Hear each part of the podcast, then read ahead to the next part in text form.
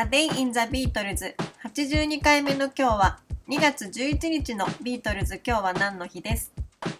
？2月11日はビートルズにとって記念すべき出来事がいくつもある日です。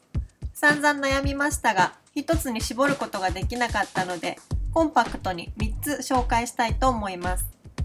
まず1963年の2月11日。ビートルズは初めてのアルバムとなる Please Please Me のレコーディングを行いました。以前 Please Please Me のシングルの収録がたった2回で終了したという話をしましたが、そのライブ感はアルバムにも引き継がれています。プロデューサーのジョージ・マーティンはそもそもキャバンクラブでライブ版を収録しようとしていたようですが、環境が劣悪だったため断念したそうです。レコーディングはロンドンの EMI 第2スタジオで行われ、オリジナル5曲とカバー6曲、合計11曲のレコーディングを10時間足らずで終えたそうです。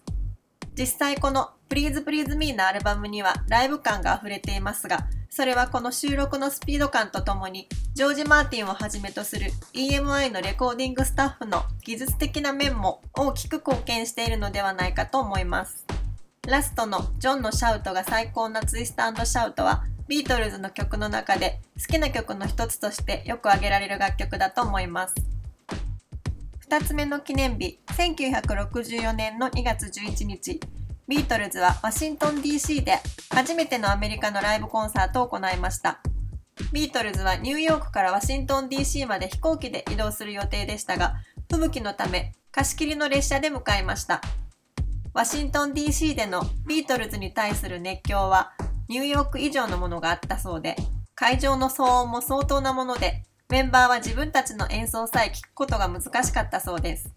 会場となったワシントンコロシアムは、ビートルズが初めて野外コンサートを行ったスポーツ競技場で、リンゴのドラムは180度回転できるユニークなステージでした。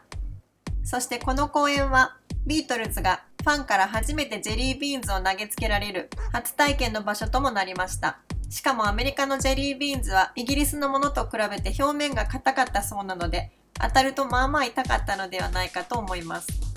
そのライブの後、イギリス大使館であったレセプションで、ビートルズは執拗にサインを求められたり、リンゴに至っては髪の毛をハサミで切られるというトラブルがありました。この頃からすでに有名人につきものの嫌な側面も表面化しています。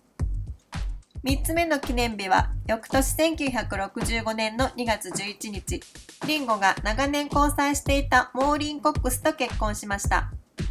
ロンドンの陶器所で行われた結婚式には、リンゴとモーリーンの両親、ブライアン・エプスタイン、ジョンとシンシアが出席しました。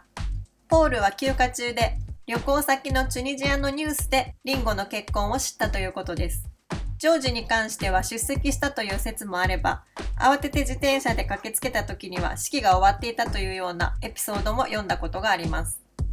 このリンゴの結婚にショックを受けて、少なくとも3人のファンが自殺したそうですが、何調べなのかなと気になってしまいます。A Day in the Beatles 82回目おしまいです。